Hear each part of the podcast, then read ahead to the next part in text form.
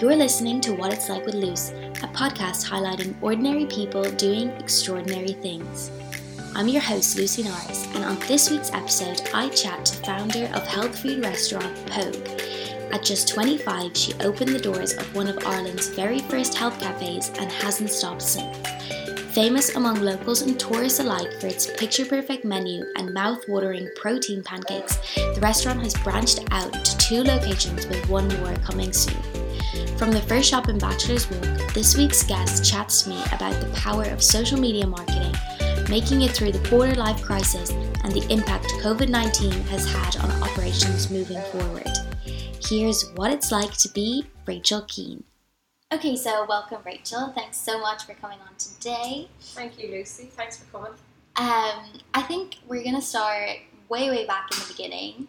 Um, and maybe if you could just share with us a little bit what it was like growing up and kind of if you were always surrounded by that entrepreneurial mindset. Um, so I grew up in a lovely family. Um, I had a very happy, healthy childhood, and I wouldn't say it was entrepreneurial, but there was definitely a strong focus on you know creating a good life for yourself and working hard and doing long hours. And my dad is an absolute I don't know what I'd say. Entre- well, uh, he wasn't always really entrepreneurial, but he's really hardworking and really focused and um, kind of had his eye on the prize in a sense from a really young age. Did you ever envisage yourself owning a business? so funny you ask me that. So when I was a teenager, um, when like so, I'm 31 now. God.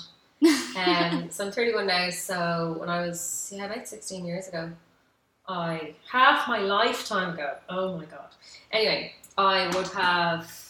So I I went to Weight Watchers um, and I was so I was a little topster like when I'd, I'd gotten quite fat between the age of about 12 and 16 and um, as as loads of people do you know loved, Yeah. loved the grub still do anyway as well. anyway yeah um, and so I started dieting and I lost a lot of weight quite quickly you know and I was obsessed with um, all these alternative recipes and diets and I wouldn't say diets. Like, it wasn't even like that. It was like I just became mad into nutrition and like being a bit of a nutrition nerd.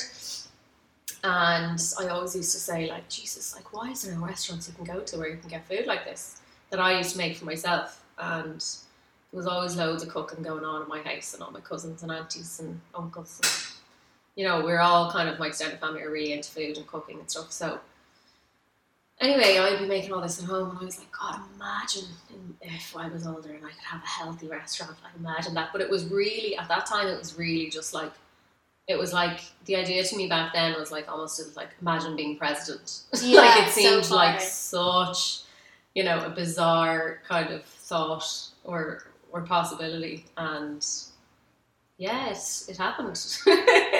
but yeah, no, originally when we opened, it was it was all kind of.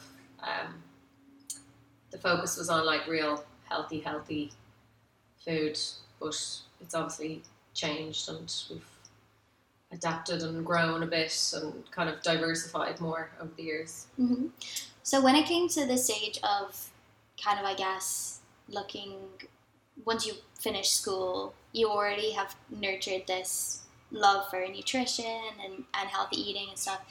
And then I read that you you studied media in DIT. Did you? Mhm. So how come when you were choosing college things, you maybe didn't go down like the culinary route or the yeah the So, business route even? um, so I basically had nutrition dietetics on my CAO. So when I was when I was picking subjects, you know, for your leaving cert cycle, so I don't, I don't even know when you picked them now. Was it fourth year? You picked them for fifth and sixth. Yeah. I didn't choose two science subjects, so and the course I, I decided I wanted I had nutrition and dietetics first on my CAO, and you needed two science subjects for it, but I didn't really realize that until um until maybe I was in sixth year, late fifth year, sixth year, whatever. Anyway, and I took up um, chemistry on the side and to try and I took it up in the institute and did like a crash course and everything, but like I really didn't put the work in. And That's a um, hard one to try and do on the side as well, though, because chemistry yeah, and I was in about impossible. six months. I literally was like, okay, let's let's let's throw this in here and see how we can get on. But I kind of knew, I kind of set myself up to fail. Like I sort of knew I wouldn't be able to get the points, and then it was kind of like, oh, do I repeat and you know just do chemistry again? But I didn't anyway, and I. Well, I, do, I wouldn't have got the points anyway, even if I did pass chemistry. I think it was 540 or something. And um, so yeah, I, I chose media because I actually was just really apart from nutrition, I knew I was mad into nutrition. Like that was something I was passionate about, even at the age of sixteen, whatever. Um, but apart from that, there was nothing I really cared for massively. Like that, I was really driven for. I was just sort of a kid, you know, and I didn't think about oh, I need to do this to then get a job to then make money to be able to pay my bills. You know, it was like, oh, cool, what will I do next? Like, you know, there's absolutely no regard for the future and responsibility, I suppose. But so anyway, I I decided to, to do media because I thought it looked really fun. I saw loads of people on Bebo at the time actually Oh, yeah, I remember Yeah, on their flash boxes on Grafton Street doing vox pops. Loads of guys and girls together having loads of fun. I was like, "Shh, that's great. Imagine college going around Grafton Street just chatting to people. So I literally chose it on that basis. Like so anyway, I didn't enjoy the course. I had an amazing time. I studied in Aungier Street DIT and I did what was called media arts at the time. But it's now I think called film and broadcasting. Really good course and like really um, you know lots of different aspects of media that you learn but i just wasn't good at it. So like i didn't it wasn't even like I, I didn't have a grá for it you know i didn't feel um you know driven by it in any way. I sort of just had to show up and do the stuff and it was it was interesting like like it is in, really interesting you know making movies and you know shooting things and doing radio and um I really enjoyed the radio part. That's what I specialised in. But I never was obsessed with it, and I think you have to be obsessed with something. So I kind of left college feeling a bit like, like I didn't do very well. I was sort of like I was a bit of like um, all my college friends will would laugh now listening to this, but I was like the the bold child, kind of like I never, I never did anything right, or they all thought I was stupid. Basically, they'd be like, "Oh, Rachel," I'd be asking questions. Be like, "Rachel." Really like are you asking me that? I'd be like eh. You know so anyway i left and i was kind of like oh my god do i have to get a job in this field? Like who's going to employ me? And anyway i i kind of just went around a few jobs a few like really kind of what did i even do? I worked in aircon. Oh, really? yeah. Oh my god i hated that so much but anyway then i went and studied um, so i did irish with my degree and then i went and studied um, in I did a, a post grad in Irish in the Gaeltacht. Um, That's an interesting choice. I feel like that most people wouldn't go and do so that. So I love Irish. I was like Irish captain in sixth year in school. Um, I went to an Irish school called Rainclush and Ringa in Waterford uh, for a year when I was twelve after primary school. I don't know if you know anyone who's done that. Um, oh, wait, actually, yeah. You go in like Probably. sixth class. yeah, yeah, yeah. yeah, Six yeah. or after six. So I was really young for my year, so I went after six before first year. Mhm. Um, so Irish is like a huge. I loved it even in primary school. I just loved the Irish language, and um, so yeah, someone contacted me about going down to Ring, living there. I was so I was up to nothing really that I was like, oh my god, cool. And I actually went down and I really I enjoyed that more than my undergrad. I got into it more and I I felt I was stronger at the course material. Um, I made some amazing friends and stuff. So like I really did enjoy that, and I don't regret it. I don't regret my undergrad either, but I sort of knew from the start of the undergrad that I was to leave and open this business. Because it's funny, that the, the course director came in on the first day, was like, basically went around in a circle asking everyone, if you had to get out of bed on a Monday morning for free, there was no money involved, what would you be doing? And I remember just sitting there and being like, oh God, it wouldn't be this. I was like, oh no, I've nine months of this, like, whatever, the course term year, you know, September to May. And I was like, shit, bad choice. But anyway, it was, and I just had this business in my mind because I'd already like been kind of thinking about it and stuff.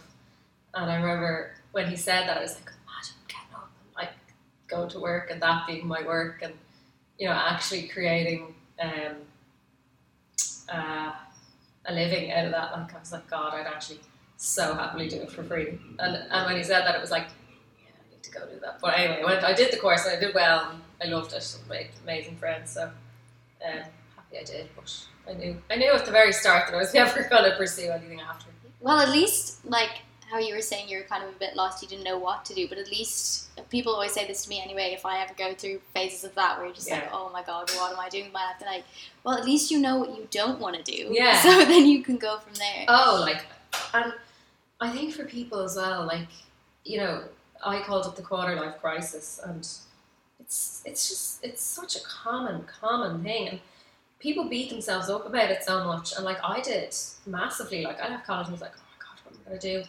And like I did mention, you know, my family, like all my brothers and sisters, my cousins, like my friends, my peers are all we're all like really just I suppose tuned in and hardworking and like you know moving towards success. And I just felt like I had nothing to give. And like it's so easy to feel like that. And I see so many people like that. And I always am just like everyone goes through this. Do not panic. Like you really don't panic expect a few years of this and just keep trying things and keep like keep focused. And it's it's so easy at the beginning to think like oh god people might think I'm idiot doing this or that or whatever but like who cares what anyone else thinks? Just just do your best you know and that's what I did and it worked out pretty well so.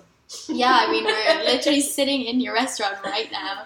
Um, so you did your undergraduate, then you went and did the Irish course, and then how did how did you end up here? How did that happen? So I finished the course down in Ring. So it was in an uh, Irish language production company called Nemeton. So I did that, finished that, applied for loads of jobs, was working for free. Slash, I think I was actually getting some money at the end, but I was working in Hospitality Ireland, which is a magazine um, in Dún Laoghaire.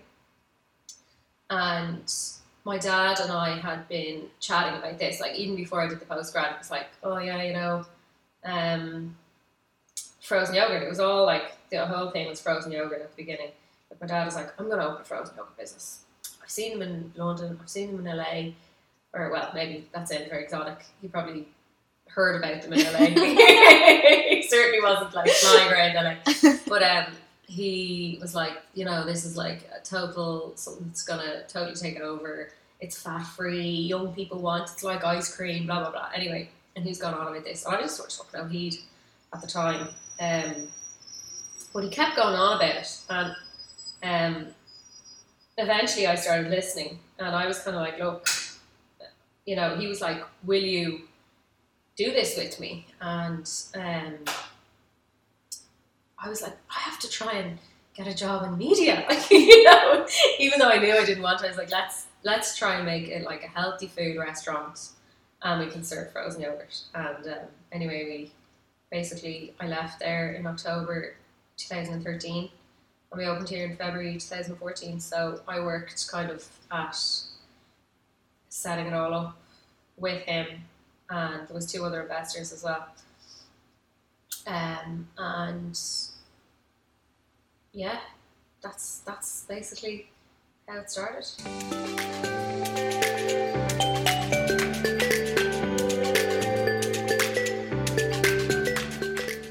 That's a pretty quick turnaround. You said October 2013 to February, yeah so like literally, kind of six months yeah.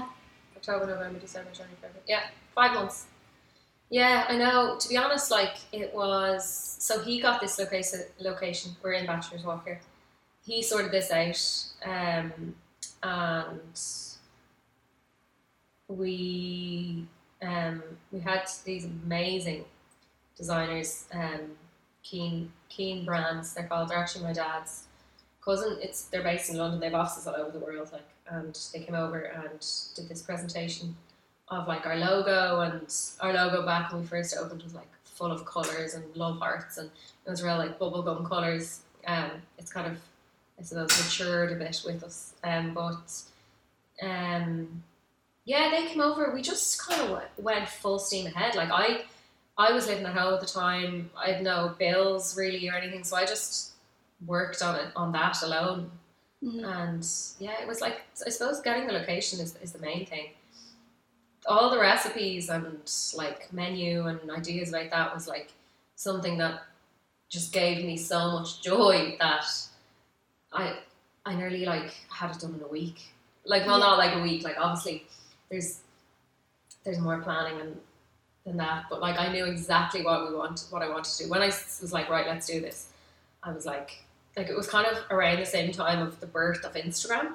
Yeah, because I was thinking 2014. That's that's almost like pre the whole health cafe Oh, yeah, yeah. explosion and things. So I think it's really interesting that you guys had that concept in mind, and even how you came up with the the menu and things like that. When Yeah, it, it's not like now we're so used to seeing it all the Yeah, yeah, time on Instagram, but at that time that would have been something very like nuanced. yeah, it was unique. We were unique in that sense that um, there wasn't really. I'm trying to think, was there anywhere else? I think we were one of the first places. Um, yeah, that did like any kind of like that. It was like really focused towards like healthy eating and different things. Like I suppose I got so excited about um, what I used to be seeing on Instagram. Like I remember years back then, like on my own Instagram, I'd be like hashtag eat clean and like all these, you know, alternative recipes like you know sweet potato brownies and I like I just got I was so excited by this whole revolution of you know replacing things with like you know making a, making a brownie healthy to me back then was like oh my god. And like anything at all that was like that I was like oh my god get that on the menu get that on the menu. And like I was so into that before anyone else really even knew about it. Like so I was there ordering spirulina and chia seeds and like now they're you know all this type all those type of things are like so mainstream you find them in all the supermarkets but like almond milk I'd say we were probably the first place in Ireland to have almond milk lattes or whatever like people were pro- probably like what the hell is that? But yeah I think we were ahead of the curve and I think the reason for that was because it was just my passion like I was obsessed.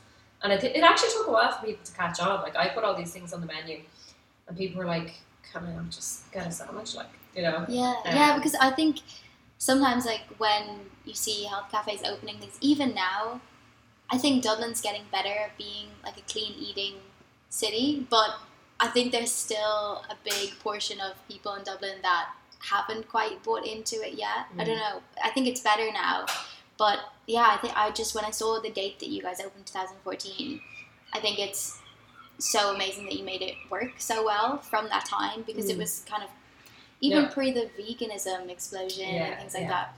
Yeah, well, it was. I mean, I opened thinking that people, like, of course, everybody else is going to want all these things the same way. I like, duh, spirulina juices, like, you know, like let's let's make a juice out of, uh, you know, celery, cucumber, and spirulina, and everyone's going to lose their minds. No, they didn't lose their minds. Like, I mean, there was an element of, okay, this is too unique, this is too niche. Um, get the ham and cheese sandwiches out, like you know. But we didn't um, for a long time, um, and we found our following. Like we, we found. I mean, we struggled at the start in the sense that the design wasn't right. Um, I lacked experience as well, and I had to really learn and just get, just literally like consume as much knowledge about everything about running a business, like all the processes and everything. And like, I did that. And what, what I'm saying is like that the first year was hard. It wasn't just like, oh, you know, look, you know, look at this overnight success. What definitely wasn't that. Mhm. There was a lot of work, a lot of grit.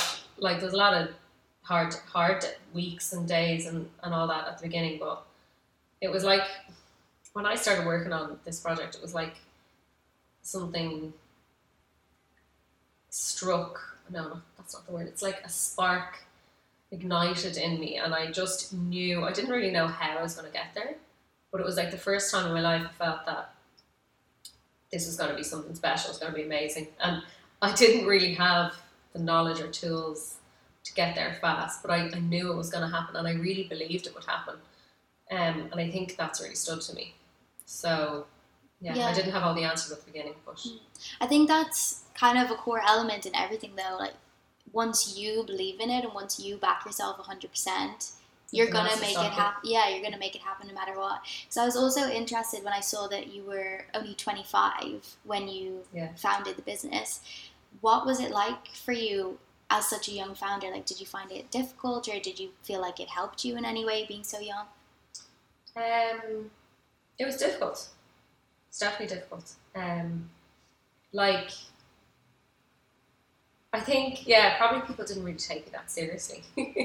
Maybe understandably because I'm an absolute messer as well. But, um, the, ah, like, I mean, it was difficult, but like, it, it also, it, it taught me a lot. Like, I've been in business six years and working on this business seven years maybe, and I'm I'm a totally different person now. Um, I would say than if I'd never opened it. Like it's literally forced me to be the person I am in so many ways. Like it's taught me that if you want something bad enough, you literally can have it. You can have anything you want if you work hard enough for it. Um, and it's taught me a lot about you know what I need to do day to day, how how I need to think, what I need to feed my mind. Um, it's taught me how powerful I am as well, in a sense, and I, and I think that anything is possible once you put your mind to it and you believe in yourself and you have a good team around you. Um, and like I think if I had started the business now instead of when I was twenty five, I'd be the exact same. It was like I had to go through the the learning curves and like I learned on the job. I learned from everyone that ever worked for me. I learned from reading books, watching YouTube videos. Like I I'm obsessed with, you know, self development and all that. So yeah, I suppose I just 25, 35, I think I feel like it would have been the same no matter what. I would have had more experience maybe in the industry, which would have stood to me, but I mean, I just sort of got on with it. Because I think sometimes, in some cases, ignorance is bliss in Oh. a ah. way where you don't feel the fear that oh the same gosh, way. you sound like me saying that. like I, I feel like if I knew then what I know now, yeah, like I was just ignorance was absolute bliss. Like risk, you know, and oh my god, like I just was like, oh, let's go do this, you know, absolutely no fear. It was almost better that I was 25 in ways because, you know, I had at the time I was living at home. I had no major financial, um, I say no major, I had none basically yeah. uh, of like responsibility or anything. Um, and yeah, I was young, I was energetic, and I was just like, let's literally dig in here and, and do it. And yeah, so it was great.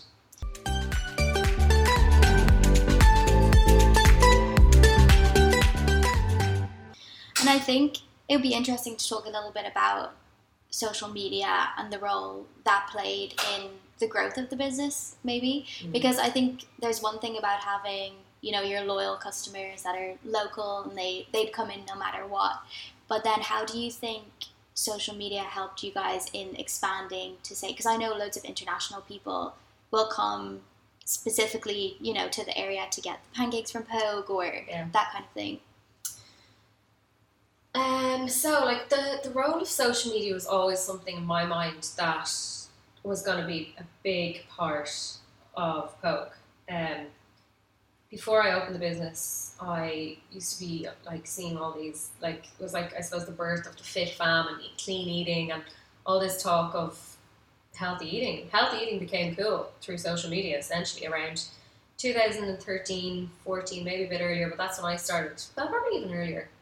And I used to just consume as much of this stuff on like Instagram, Facebook. Instagram, not so much actually, to be honest, at the very start. But I was obsessed with, with this whole movement. And um, I knew that it was actually, sorry, Twitter. Twitter, when we first opened, we used to be doing loads of tweeting and people would be tweeting and retweeting us and all that. Um, and that was a big thing for me from the start. Like, okay, I'm to push this on social media so much, and like I had an advantage in the sense that I was like a social media native or whatever, as you would say. Like a lot of people that owned other businesses around and would have been our competition would have been, you know, probably at least ten years older than me and didn't really understand the world of social media as well as I did. So that was to my advantage, definitely. Um, and it was something I did day to day, like you know, social media for you. You know, you're nearly ten years younger than me. Social media for you is like literally such a huge part of life. I know that for people younger. Yeah. Now, like, you know, so so for me at the time it was probably not as much for young people now. Probably not as much then as it is for young people now, but um, it was easy for me. Something I did normally, naturally. It was just you know social media, whatever. You go on Twitter, go on Facebook. So I didn't have to you know come up with a strategy or you know put too much thought into it. I just sort of did it day to day, and that really stood to me. Um, Did you find yourself because I know we were talking earlier about how sometimes everyone is striving so much to blow up on social media and say Instagram, especially now, that they might compromise on the actual quality of the food just to make it look pretty so you take a picture of it. But did you ever find that you were as you were getting bigger on social media and like consuming all of these different images Mm. of food that you were then gearing your menu towards being photogenic? Oh, that's a hard question. Um, I think that that's like kind of our USP, I suppose. It's become that. Um, no, the answer is no. But a lot of the stuff that I, you know, I have millions of cafes I follow on Instagram. I whenever I go on holidays, it's basically driven by wanting to go to certain restaurants and cafes abroad. I'm literally the same as all my friends get Oh, so annoyed at me. know, but everybody, everybody is like that nowadays. Like I feel like I really have to as well. Like you know, I say I always say like you know my fingers are up here saying research. You know, all my trips away that I go on, it's, it's research. I'm working hard here. But um, so a lot of the stuff and ideas I would see on other like say Australian cafes or blogs or when I travel, they would be very just. I suppose by default they would be very photogenic. But there's stuff on our like I don't think sandwiches are very photogenic, and I recently put them on the menu. Well, I say recently, probably about a year and a half ago. But no, I mean, I mean, yes and no is the answer to that question. Um, I know, like when we first opened, we didn't even have an Instagram page. I was it was about three or four months in. I was like, oh, maybe I'll start an Instagram. Like it was literally unheard of for a business to have an Instagram page. Like, why would a business have an Instagram? What? Um, Little did they know. oh my god! And I yeah, so I, I created an Instagram account, and I was kind of just like, oh, I don't know if anybody would see this. Like Instagram back then was like nothing. Like it was no one, like lots of people didn't even have it. It was really just Twitter and Facebook. And anyway, that sort of coincided with me launching protein pancakes. They weren't on the menu from the beginning, um, but a few months in, it was kind of like, okay, we need to add a few more products. We did like the chopped salads, frozen yogurt, juices, and smoothies. Kind of that was it. It's like need more breakfasty stuff, and I had seen these like protein pancakes on all these bodybuilders' websites and stuff, and I was like, let's give these a bash, and I gave them a bash, and I've made millions of portions since. Um, yeah, like they just took off. It was it was almost instant with with the the protein pancakes and like they're so so visual and so tasty. They are so good. I can testify for that because I always have them. People, you, you have when you create products. I always say to people like they're they're obviously the pancakes are a star product, um, and like they they have so much going for them in the sense that they they literally if you choose bad toppings they're bad for you, but if you don't, they're not. They're made with oats, eggs, banana, whey protein, and milk. So like I mean it's not they're not that bad.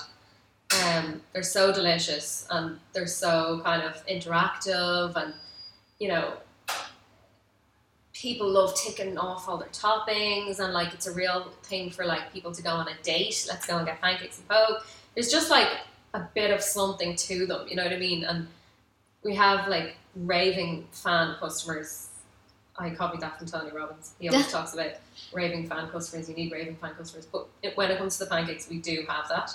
They're like a cult product. People are addicted to them, you know, and um, they've just. I think Instagram launching the pancakes together sort of just made our, our Instagram take off. And I said to myself when I started the Instagram account, I was like, okay, I'm going to work on that every day, like every single day for a year. And whether it's for five minutes, whether it's for an hour. And I did that. And I think, you know, our following within a year was just snowballs. And it was just me doing what I know what to do, what I love doing, taking cool images and promoting them and just doing social media the way any young person would. And it literally was just day by day, a little bit of work, chipping away, chipping away, chipping away, and it's led to an amazing page now that, you know, we, we actually just today launched um, a shop, a shopping side of on our Instagram where we can we'll be selling lifestyle products and lots of different cool bits and bobs.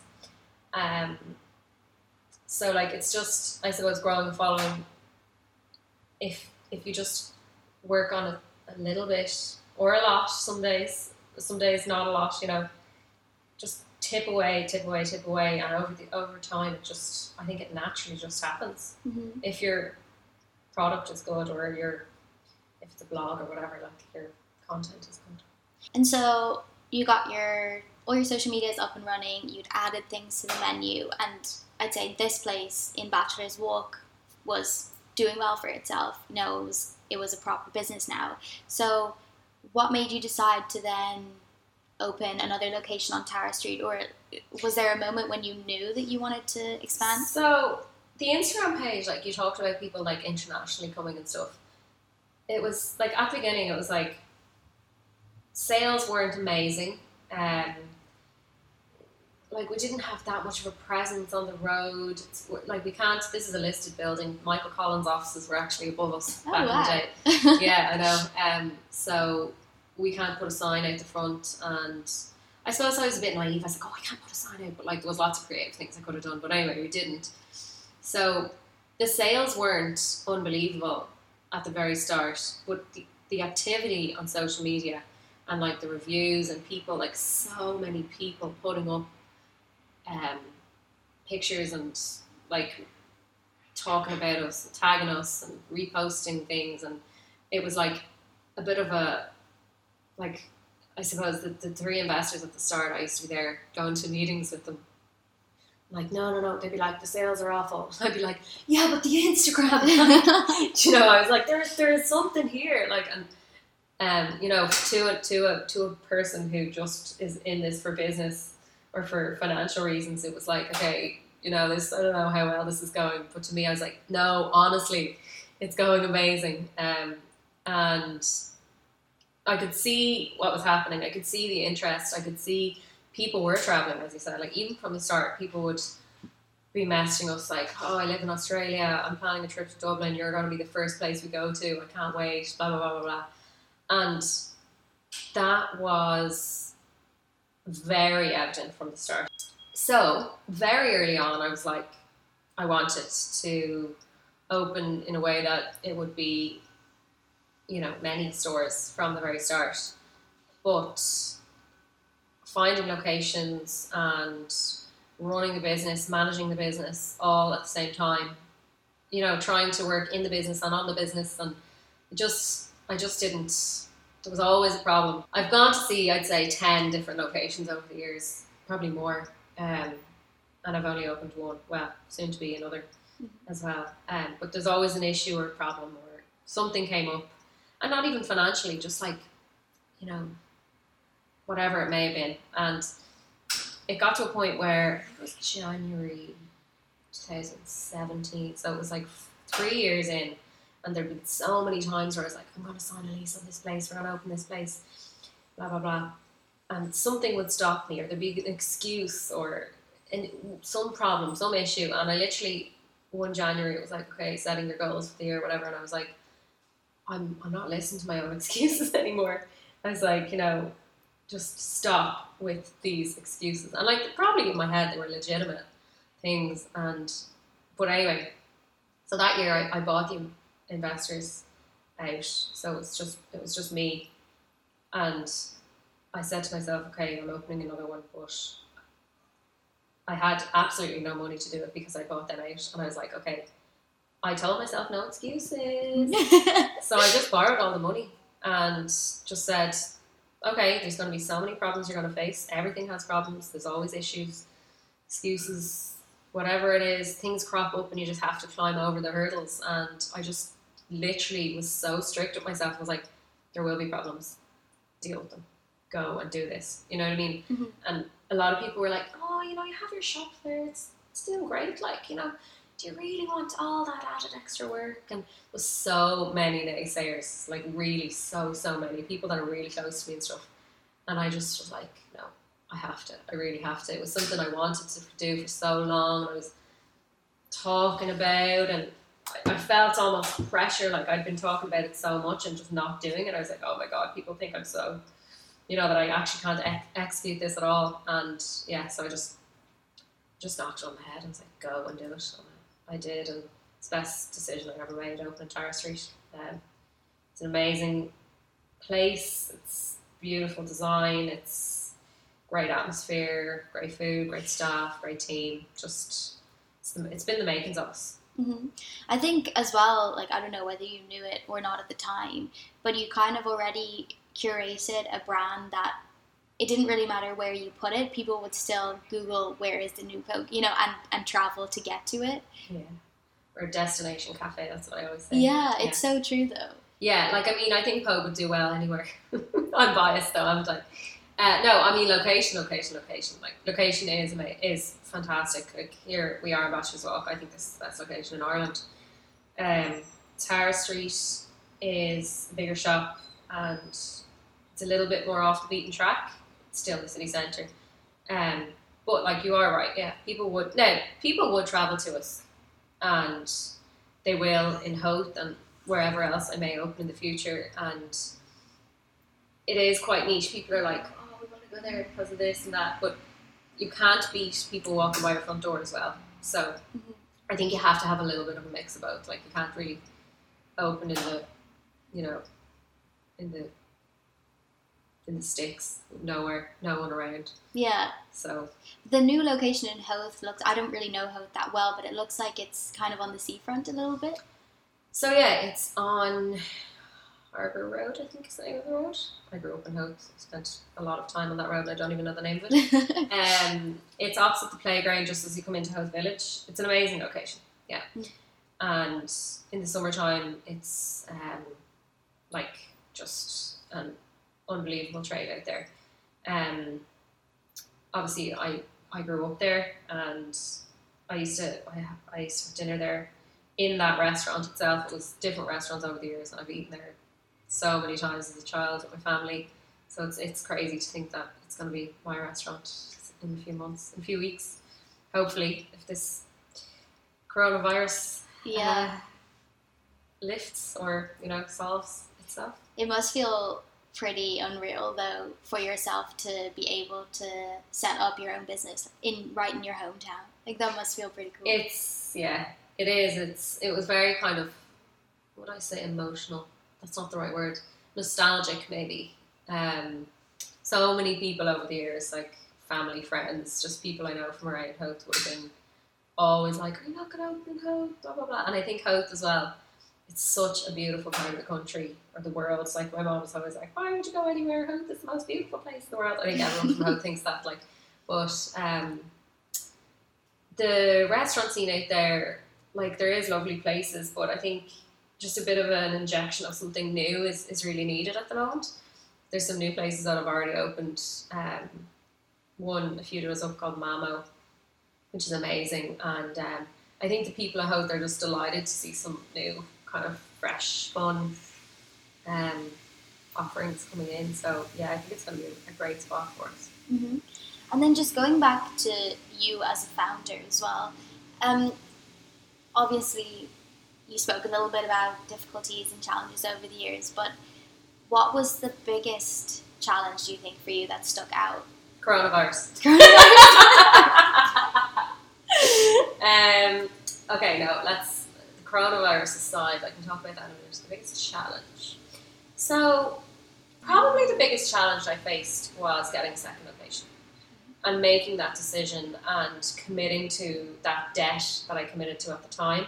I spent an absolute fortune on that shop, and it's a beautiful fit out. I'm really delighted that I did, but it was a big.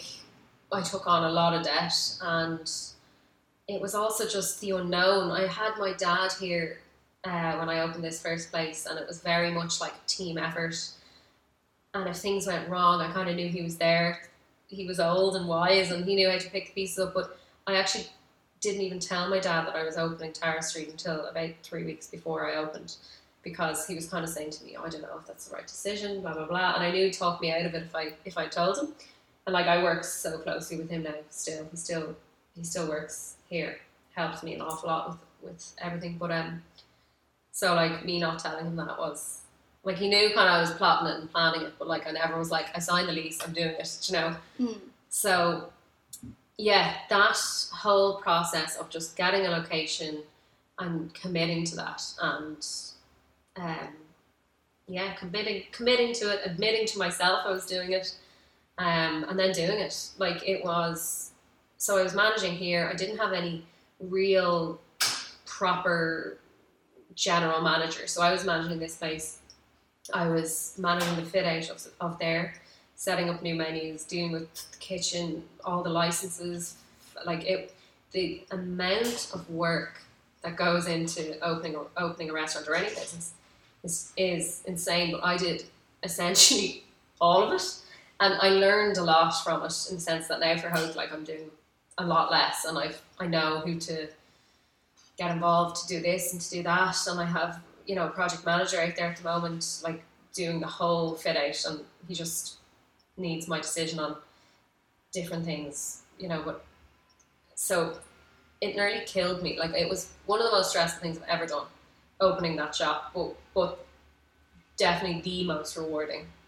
Um, and it's turned out to be such a success that it just made all that hardship so much sweeter. I say hardship like it was a challenge and it was a struggle, and I really, I dug in and worked worked very very hard, like a lot of hours. You know, even if someone was sick here, I'd have to cover, and then I'd be, you know, trying to answer the phone in the background. There'd be like a builder there or something to be happening, and I was like so much multitasking, just like everything. I'd be going home at night to answer emails about, you know, hey, what you know, are you open Sundays? Like literally, I was doing everything. So, um, that was big, big challenge, but a really welcome one. And I learned so much that it was an amazing challenge in the end. Mm-hmm. And I guess it's that thing of like once you do something once, then it will never be as hard again because Yeah. you've got through the worst of it. Yeah, and I mean that shop was a printing shop before we took it on, and so I needed to like rip it out and start again. Whereas in Howth, it was a restaurant, so there is a kitchen there now. We're throwing the whole kitchen out. It's like from the seventies, um, so it's like all of it's gone. But like at least it's wired for a kitchen. And then obviously you mentioned the coronavirus going on at the moment. Um, I think Oh. like tying into future It's- I think it's important. It's important we talk about the coronavirus. Yeah. it's it's it's basically taking over everybody's life at the moment. It's it's a different life. Mhm. Overnight, everything's just changed so much. in relation to future plans and ha- like thinking about Yeah. future growth of your business and things have you had to sit down and, and Oh, yeah. rejig everything or do you have a strategy or- Well, I mean, it's hard to have a strategy when you don't know what's happening. Mm. So, like, it was kind of just like overnight you have to close down, no more income, lay off all staff. You know, um, like it's it's it's literally the most surreal thing that's ever ever happened. Um, so, in terms of strategy, it's just get the costs down, try and get redu- redu- reduction in our rent for these two premises. Like I can't even tell you the amount of money I've spent in the last two months on on Howth. Um, so like our cash flows is down significantly, which I wasn't worried about because we have an amazing two amazing shops that you know generate a lot of income, which would feed the um, the Howth shop. However, that income is gone now, and I've just spent all this money on Howth as well. So it is a worrying time. However, I as I mentioned before, I you know there's hurdles, there's problems, there's things you need to get over, and it's it's it's funny. The last few days, like when the whole thing happened, and it was like, okay, am I actually going to be closing these businesses? I was like really emotional, and I'm I'm a bit of a hard ass, like in a way. Like I, I'm not like an emotional person, or I wouldn't be like crying easily and getting really upset about things at all. I'm a bit like a man in, in a lot of ways. Doing business, that's not a bad thing. Yeah. I suppose. Yeah, but um, but when I was like, okay, we're closing. Essentially, I'm laying off like twenty something, twenty eight, or in around. I don't know exactly people. I was just like hit with this like avalanche of emotion and different feelings of just confusion. Like I can't, I can't even explain how I felt. It was like nothing I felt before. Um, like a feeling of um, letting all the staff down, but then also feeling that if I stay open, I'm letting my, my country down, my community down, that, you know, I don't want this to spread and we have to collectively work together. Just, oh, it was, it was just bizarre. Like after working seven years, every single day working towards and on this collective goal, I suppose, with all the team and everyone around me and just this amazing atmosphere. Um, it hit me like a ton of bricks. Yeah, it hit me like a ton of bricks for about two days, and I was just. I actually don't think I cried, but I was probably close to it a few times where I was just like, is this happening? Is this actually happening? And I know it wasn't even in the sense that like, oh, the money's going to be gone or we're going to have to close. It was more just like I know it's going to be okay, but it's like it's just surreal and really confusing and daunting. Um, But- it's a bit of fear of the unknown as well. Like I think Yeah, yeah, fear of the unknown, and I think it was just it, it all happened so suddenly, and it just was like, okay, yeah, this is happening. Close the country, you know, no income, but still pay your rent and your bills, and you know, holiday pay and all this.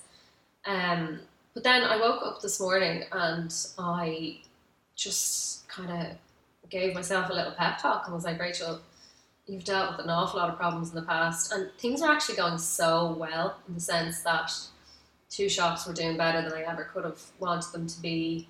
Well, not maybe not that, but doing doing really really well. You know, I signed a lease on this shop in Howth. Everything was so exciting for that. I had plans to employ, um, you know, a head of operations, like a man, operations manager. Mhm. Um, loads of really exciting things. I just launched the shop today. We were planning on working on that a bit more and having a bit more product, but we had to do it sooner. Um, that it was almost, it's almost like, and I think this would actually go for the world economy as well. Like things were going so well for me. It's kind of good to be taken down a notch or two to make me work harder and not get complacent and stay hungry. Like it's easy to be like, oh, you know, this business is flying, blah blah blah. You know, just be writing checks, as my dad always says. Right, I don't even have a checkbook. I mean, like you know, transferring money to people constantly with no fear that the income will ever stop. But it has stopped, you know, and it's forced me to say, okay, what are we going to do? Like, so we've set up the shop. We're going to get really creative with um, delivery options, and you know, we'll continue to brainstorm. And I literally sent a message into our manager's WhatsApp group this morning. I was like, guys, we're not going down without a fight here. Like, what are we going to do? And let's all put our heads together and figure this out. Like, if anything for them, like I, I want them working. I don't want like I want them here working and making money and being able to pay their rent. So yeah, like I, I suppose I've had um, a 360 in a sense. It's awful. It's it's there's devastating losses financially, emotionally, um, in so many ways. Just but I mean, it's life, and we just have to face it and deal with it the best way we can. And I'm glad I had that realization today. It's incredible when you just tell yourself, or you you know, psych yourself up, or feed your mind some good things. The you know the good things that can come out of that, the momentum that you can take on, just being positive and you know, I'm the leader of this business. I need to infiltrate that down to all the, the team and the employees. And the more I do that, the more they'll get together and the more we'll all pull through, you know. So that's my responsibility now. when we get back, when we're allowed to fully trade properly again, we're going to be bigger and better and bolder and stronger than ever. Yeah. No doubt. People are going to be dying to go out and spend money as well. That's the thing. I think Not even spend money, just like they're just going to be like, oh my god, let's go, just let's just go out, like you know. yeah. It's for wild. Imagine the session. I used everyone just keeps being like, imagine the session we're gonna have. oh, fingers crossed. Yeah, like, sooner yeah. rather than later because this is just yeah, as you said, completely surreal and a bit of a nightmare for everyone. I think. for everyone. Like, never mind like the, the loss of life and people being sick and like I, I talk about business, you know, like really business is the least of, of anyone's worries because you can't do anything unless you're healthy and alive, you know. So yeah. that's that's the main focus right now.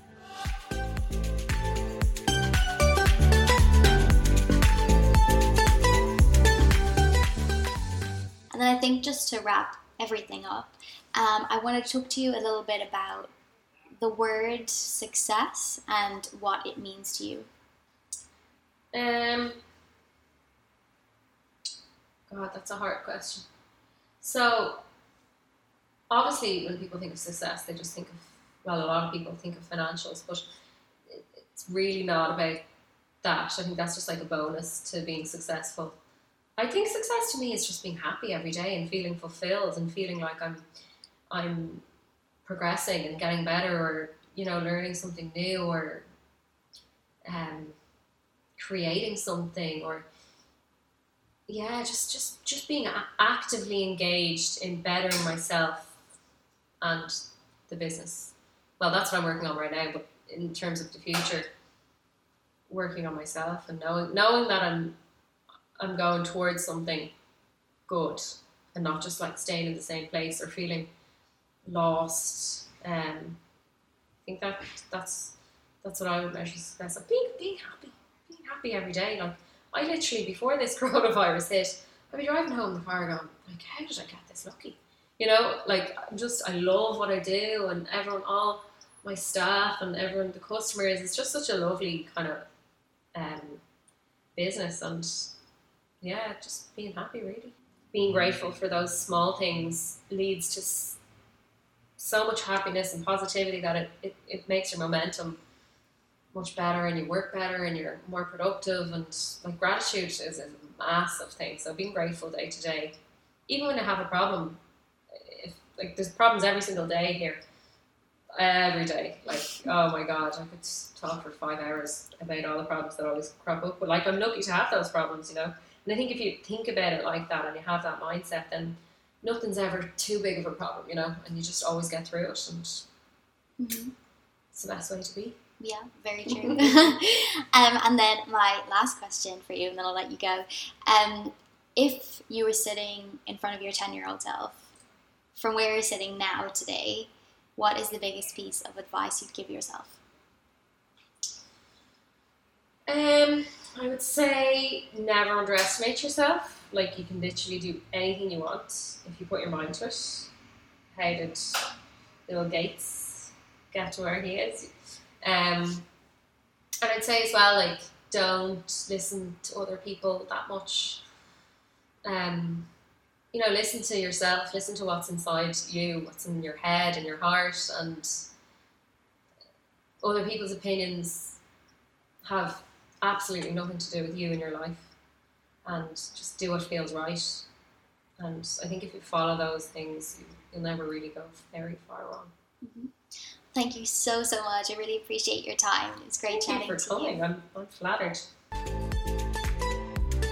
Thank you so much for listening, and as always, rate, share, and leave a comment if you like what you hear. Any interaction would really help me so much as it means I can continue collaborating with incredible guests and creating episodes that hopefully stimulate and motivate you.